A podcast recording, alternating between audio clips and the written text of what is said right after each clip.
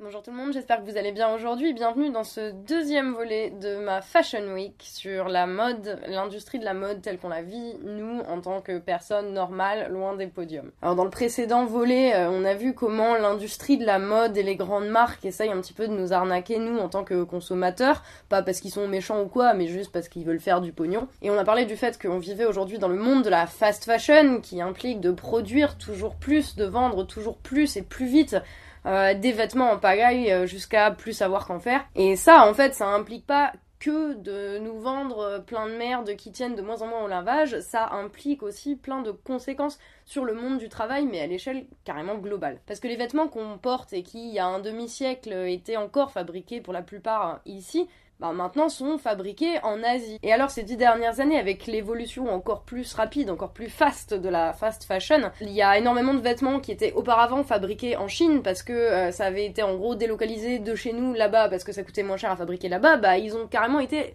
redélocalisés de la Chine dans des pays encore moins chers. Et oui, parce que euh, même la Chine a été victime des délocalisations. Hein. Euh, on a souvent râlé ces dix dernières années des boîtes qui délocalisaient en Chine parce que ça coûtait moins cher pour elles de produire là-bas et de les exporter de la Chine jusqu'à chez nous. Comme les salaires en Chine, ils ont un petit peu augmenté, bah, les boîtes ont délocalisé à nouveau de la Chine jusque dans des pays moins chers, comme par exemple le Bangladesh. Au Bangladesh, il y a 4 millions de personnes qui travaillent dans les ateliers de confection. C'est énorme, c'est 3 à 4 fois le nombre d'habitants de la ville de Paris, intramuros, donc ça fait beaucoup, beaucoup de gens. Et vous imaginez bien que l'économie euh, des pays comme le Bangladesh, elle dépend du coup énormément de l'industrie de la mode. Tout ça pour dire que euh, on n'est pas les seuls en fait à se faire arnaquer par l'industrie du vêtement. Euh, on se fait juste pas tous arnaquer de la même façon. Alors euh, la Chine n'a pas totalement abandonné le fait de fabriquer des biens bon marché, euh, mais c'est vrai qu'au niveau des vêtements, la confection a été quand même vachement relocalisée dans des pays comme le Bangladesh ou comme Haïti, même, enfin des pays d'Amérique centrale qui sont connus pour avoir des salaires pas très très élevés. Bah oui, parce que t'imagines bien que réduire les coûts de production, en fait, c'est juste un mot neutre et chirurgical pour dire on paye moins les gens, on leur paye pas d'assurance chômage ou de congé maladie, ils ont pas de retraite, etc., etc. Enfin, c'est pas un truc qui est sans conséquence sur les personnes qui travaillent dans les ateliers de confection, parce que si tu décides de réduire ce que tu dépenses, il faut bien rogner sur quelque chose. Et de fait, euh, ils rognent essentiellement sur les salaires des gens. Au Bangladesh, par exemple, hein, le salaire moyen d'une personne qui travaille dans un atelier de confection, c'est à peu près 68 dollars par mois, donc environ 55 euros. Ça fait pas lourd, et même pour le Bangladesh, où le coût de la vie est quand même moins élevé qu'ici, ça suffit pas pour bouffer. Et ce qui est dégueulasse en fait dans la manière de traiter les employés là-bas, c'est que t'as les grosses boîtes de confection, donc Topshop, Zara, H&M, Mango, euh, Azos, Forever 21, je vais pas te faire toute la liste, mais tu la connais aussi bien que moi, ils sont tous dans ton centre commercial local. Ces grandes marques-là, elles arrivent dans ces pays-là, elles font installer un atelier de confection, et en gros, ils font miroiter aux gens, et notamment aux femmes qui jusque-là travaillaient pas, que euh, elles vont avoir un super salaire, qu'elles vont pouvoir être indépendantes, etc. Et en fait, c'est pas vrai du tout. Elles bossent les meufs 20 heures par jour. Euh, pour que dalle qui permet même pas de faire vivre. Donc en fait, ça suffit juste à maintenir les gens qui bossent là-dedans. Hommes et femmes, euh, les deux, hein. enfin il n'y a pas de différence quand c'est du business, on utilise juste des arguments différents pour s'adresser à des populations particulières. Mais bref, euh, c'est juste assez pour qu'ils gardent la tête hors de l'eau, que ça leur permette de survivre, mais en fait pas de vivre quoi. Et voilà, en fait c'est juste tout un ensemble de techniques de business pour aller profiter de tout et n'importe quoi et de toutes les circonstances possibles pour juste réduire les de production et venir nous vendre à nous les t-shirts finalement au même prix. Mais ça conduit à des situations absurdes parce qu'au final, t'as l'économie quasi entière de certains pays qui maintenant dépend, comme je l'ai dit tout à l'heure, de l'industrie du textile.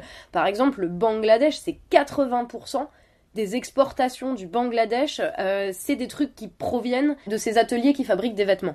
Donc c'est juste énorme. Si les mecs s'en vont, il euh, n'y a plus rien, il n'y a plus aucune économie, les gens travaillent plus, euh, c'est la crise quoi.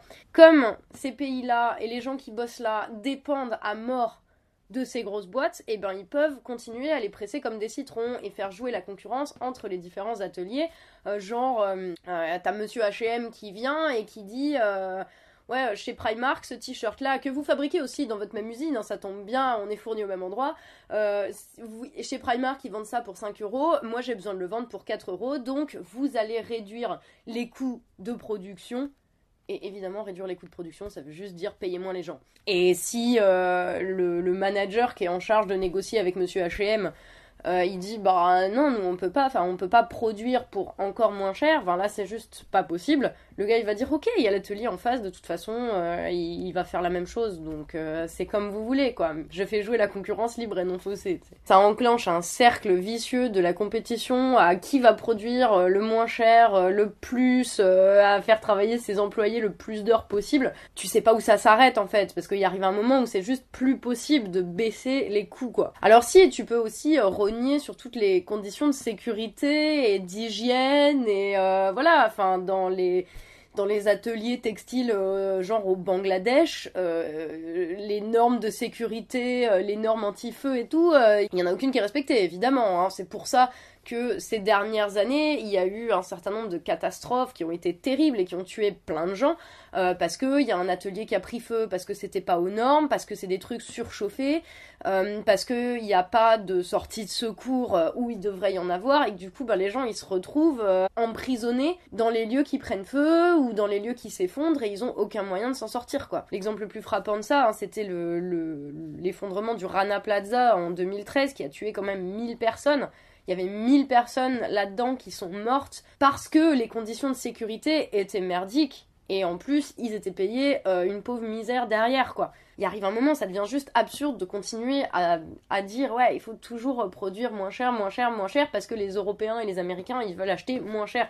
Enfin, c'est bon. Euh, des t-shirts à 5 euros, on en a déjà, quoi. Arrêtez d'essayer de baisser les coûts, les mecs, c'est bon, on, veut plus. De toute façon, on n'a pas de thunes. Euh, faut pas acheter les, les habits qui sont fabriqués par des gosses dans les usines euh, du Bangladesh qui s'écroulent et qui prennent feu parce que les coutures tiennent pas. Enfin bon, je dis Zara, Mango et tout, mais en vrai, il y a même des marques de luxe qui vont aller fabriquer euh, leurs produits là-bas. Alors pas euh, la pièce de designer que tu vas retrouver sur le dos de ta célébrité préférée, mais euh, ce qu'ils vendent dans leur boutique, par exemple, des, marques comme Louis Vuitton, ça a été euh, prouvé à plusieurs reprises qu'ils faisaient fabriquer une énorme partie de leur production, de ce qu'ils vendent dans leur boutique. Alors ça reste des trucs super chers, quoi.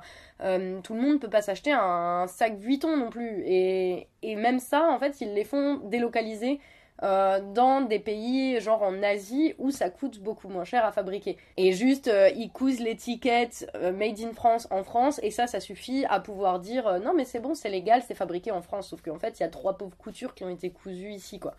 Et c'est ça qui est abusé, parce que bon, t'as pas de thunes, tu vas chez H&M, tu sais plus ou moins, même si t'évites de trop y penser parce que ça te fait du mal quand même, euh, que euh, ils font fabriquer ça dans des conditions dégueulasses euh, par des gens qui sont complètement exploités, mais au moins tu le payes pas cher quoi. Alors que le gars qui a économisé pendant je sais pas combien de temps pour s'acheter une chemise Vuitton, au final elle est fabriquée dans des conditions de merde par des gens qui sont payés que dalle et donc du coup le, coût de ta chemise en fait il coûte la même chose à fabriquer, elle coûte la même chose à fabriquer que un t-shirt de chez Primark. Il y a moyen d'avoir un petit peu le seum quand même. Et c'est ça le truc, c'est que t'as même des marques de luxe qui pratiquent ces politiques-là, mais par contre les prix ici, ils restent très très élevés quoi. du coup c'est rigolo parce que les, touristes chinois, ils viennent acheter euh, des trucs euh, Louis Vuitton euh, à Paris super chers alors qu'ils pourraient les acheter en Chine pour, rien.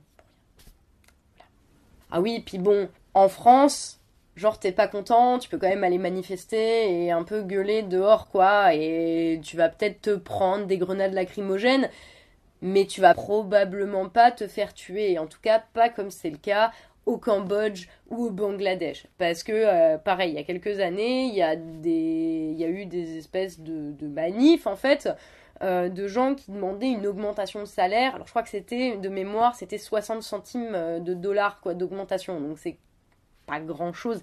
Et ils demandaient juste une augmentation qui leur permettrait de vivre. Et en fait, il y a eu une, grosse répression euh, des, employés qui manifestaient, quoi, parce qu'ils n'avaient pas le droit, c'était illégal, et euh, ils se sont fait taper dessus, et il y a eu des morts. Puis les multinationales qui sont derrière ça, bien sûr, elles ont rien à voir là-dedans puisque c'est les gouvernements là qui prennent le relais pour défendre les intérêts des H&M et des Mango et des Zara. Hein. Et quand il y a des mecs qui vont gueuler dans la rue euh, pour dire on veut 50 centimes d'augmentation de salaire s'il vous plaît, euh, c'est le gouvernement qui va envoyer euh, la police anti-émeute, l'armée, euh, et qui va buter des gens. Donc euh, Zara, H&M, ah bah non, on n'est pas du tout responsable de cette situation, c'est pas nous, c'est les, méchantes dictatures qu'on condamne. En attendant, les méchants régimes autoritaires leur sont très utiles quand il s'agit de faire fermer leur gueule à des gens qui réclament 50 centimes d'augmentation de salaire. Et euh, j'avais vu une émission de télé-réalité slash documentaire qui s'appelle Sweatshop, c'est un truc norvégien réalisé il y a 2-3 ans maintenant, et où t'as des blogueurs mode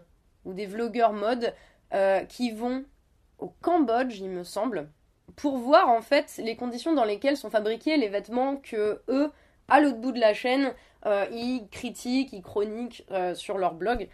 les trucs H&M, Mango Zara, Forever 21, etc.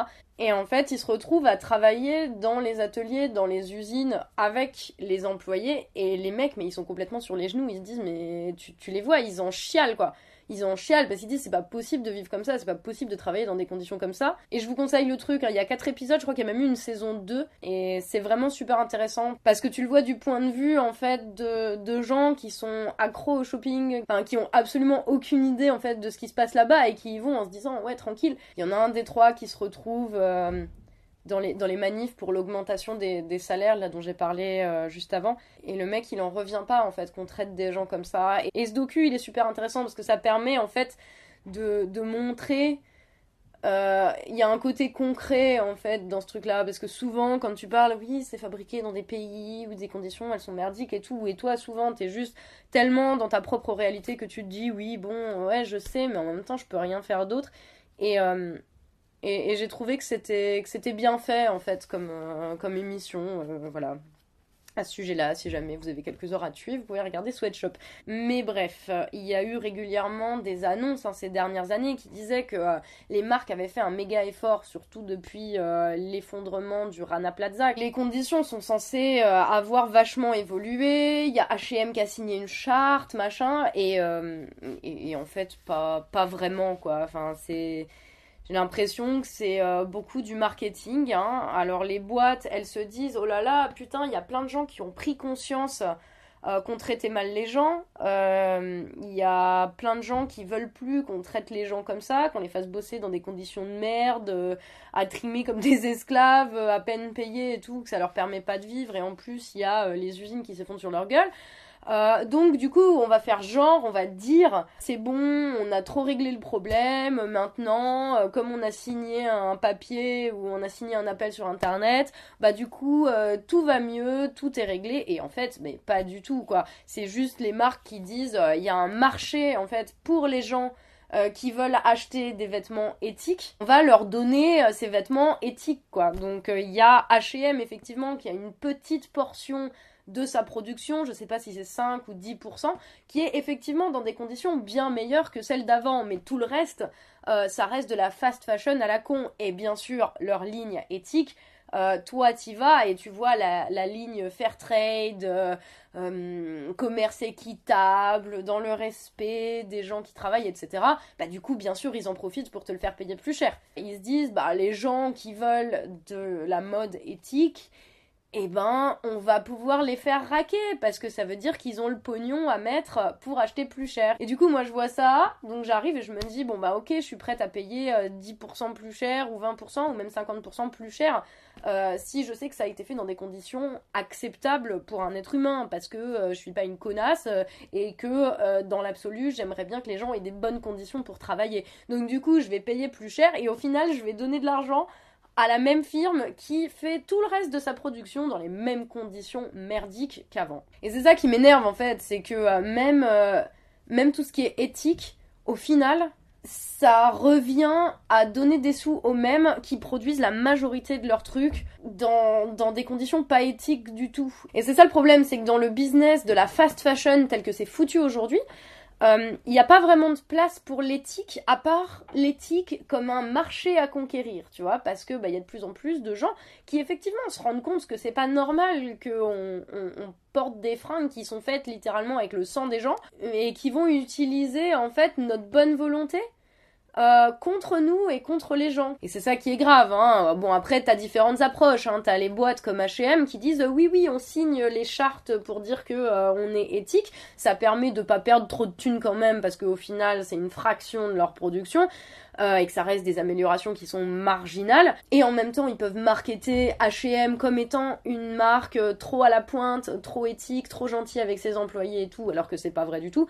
Et puis bon, bah de l'autre côté, t'as les marques comme Gap qui disent carrément non mais allez tous vous faire niquer. Nous on signe même pas, on fait même pas semblant de vouloir autre chose que du pognon.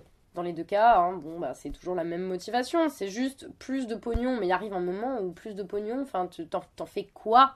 Quand t'es monsieur Zara et que tu es la cinquième plus grosse fortune mondiale ou la troisième euh, tu, en fais quoi en fait de tes milliards de milliards de dollars? Parce que je pense que il y aurait d'autres gens en fait, ils sauraient quoi en faire au bout d'un moment et c'est pas en payant tes employés 50 dollars de plus, ce qui leur permet eux de vivre. Parce que c'est pas des gros psychopathes comme toi, monsieur Zara, euh, là que ça soit les employés euh, au Bangladesh ou les gens qui achètent tes t-shirts. En fait, nous on veut pas des milliards de milliards de dollars, on veut pas être la cinquième plus grosse fortune mondiale, on veut juste bouffer et vivre correctement et pas travailler dans des conditions merdiques comme ça. Ni que nos t-shirts ils soient fabriqués dans des conditions merdiques euh, comme celles que tu imposes aux gens. Tout ça, pourquoi? Pour satisfaire ton petit besoin égoïste d'être la troisième plus grosse fortune mondiale et peut-être l'année prochaine tu seras la deuxième. Tout ça pour dire que je me méfie euh, des marques qui euh, font de la pub en disant on est super éthique alors qu'ils font juste de l'éthique euh, à la marge en plus de on va dire du conventionnel. Tout ça pour choper le marché des gens euh, sympas et bienveillants qui, qui, veulent juste consommer de manière euh, un peu plus responsable en fait. Toujours le même problème en fait hein, des patrons de multinationales qui en ont rien à foutre des gens euh, qui euh, ont aucun respect ni pour les gens qui bossent pour eux, ni pour les gens qui achètent leurs trucs. du coup, la question c'est qu'est-ce qu'on fait quoi? Euh, Enfin, tu vois, par exemple, moi ça fait plusieurs années que je m'astreins à acheter le plus possible euh, des, vêtements de seconde main euh, sur des brocantes ou euh, dans des magasins de seconde main. Attention, je parle de vrais magasins de seconde main, pas des magasins vintage qui te vendent des machins usés pour deux fois plus cher que le prix normal, tout ça parce que ça a 10 ans. Hein. Je parle de vrais trucs qui sont vraiment moins chers. déjà, le fait que moi je le fasse, visiblement, ça change que dalle. Et, ensuite, même si tout le monde le faisait, enfin, déjà les fringues elles tiendraient pas longtemps, hein, parce que euh, la plupart des fringues, comme on l'a vu dans le précédent épisode, sont quand même fabriquées euh, pour euh, se défaire et pour se péter au bout de 2, 3, 10 lavages. Donc euh, globalement, euh, c'est bien de changer ses habitudes. Hein. Il faut le faire, mais, mais je pense que l'impact reste quand même très très limité. Donc euh, la récup, faire soi-même, tout ça, c'est vraiment génial. Hein. Je suis vraiment pas du tout en train de dire qu'il faut pas le faire. Simplement, tu, peux pas, tu peux pas tout acheter usé. je veux dire, moi aussi, je vais chez Decathlon et quand je rentre chez moi et je suis toute contente parce que je me suis acheté un nouveau pantalon pour aller faire du sport et que je regarde l'étiquette et que je vois Made in Bangladesh. Enfin, j'ai toujours les boules parce que, forcément, je suis comme vous, je suis humaine. Euh, des fois, ça me fait plaisir de me faire plaisir. Et quand je me rends compte, euh, voilà, que quelque part j'ai contribué à ce système-là, bah, je suis pas très fière de moi. Mais en même temps, tu, peux pas vivre en dehors du système, en fait. Euh, la question, c'est juste de toujours aussi rester conscient euh, de ce truc-là et de, de l'alimenter le moins possible. Mais en vrai, euh, des gens qui disent qu'ils vivent totalement en dehors du système, euh, enfin, soit c'est des fous, soit c'est des imposteurs. c'est pas possible. À l'échelle individuelle, oui, je fais super attention à ce que j'achète. Peut-être aussi parce que la nécessité fait que je peux pas dépenser euh, comme je dépensais avant euh, la crise entre guillemets où je dépensais le reste de mon salaire en fringues et je me posais même pas la question. Il y a un truc de conscientisation qui a joué évidemment, hein. c'est pas juste une histoire de euh, j'ai plus trop de pognon donc je dépense moins.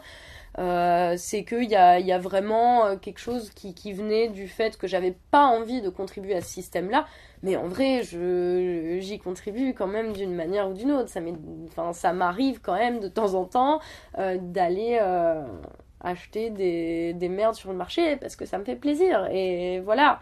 Et j'essaye juste, quand je rentre à la maison, de pas me, en plus me culpabiliser et me dire que c'est de ma faute.